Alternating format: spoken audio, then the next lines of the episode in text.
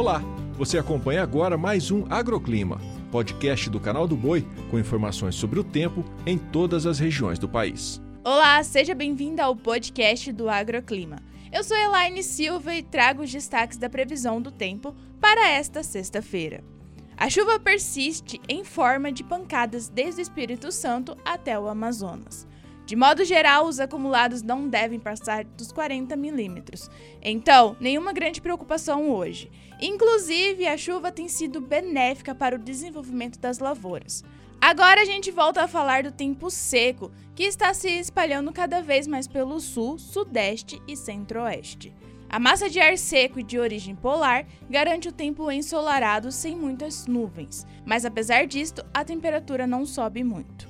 As temperaturas mais baixas serão registradas de forma muito pontual, o que vale ressaltar aos produtores que esse frio ainda não será muito intenso e não vai causar danos nas lavouras. Em General Carneiro, no Planalto do Paraná, o dia pode começar com 2 graus. Em Bom Jardim da Serra, em Santa Catarina, mínima prevista de 3 graus.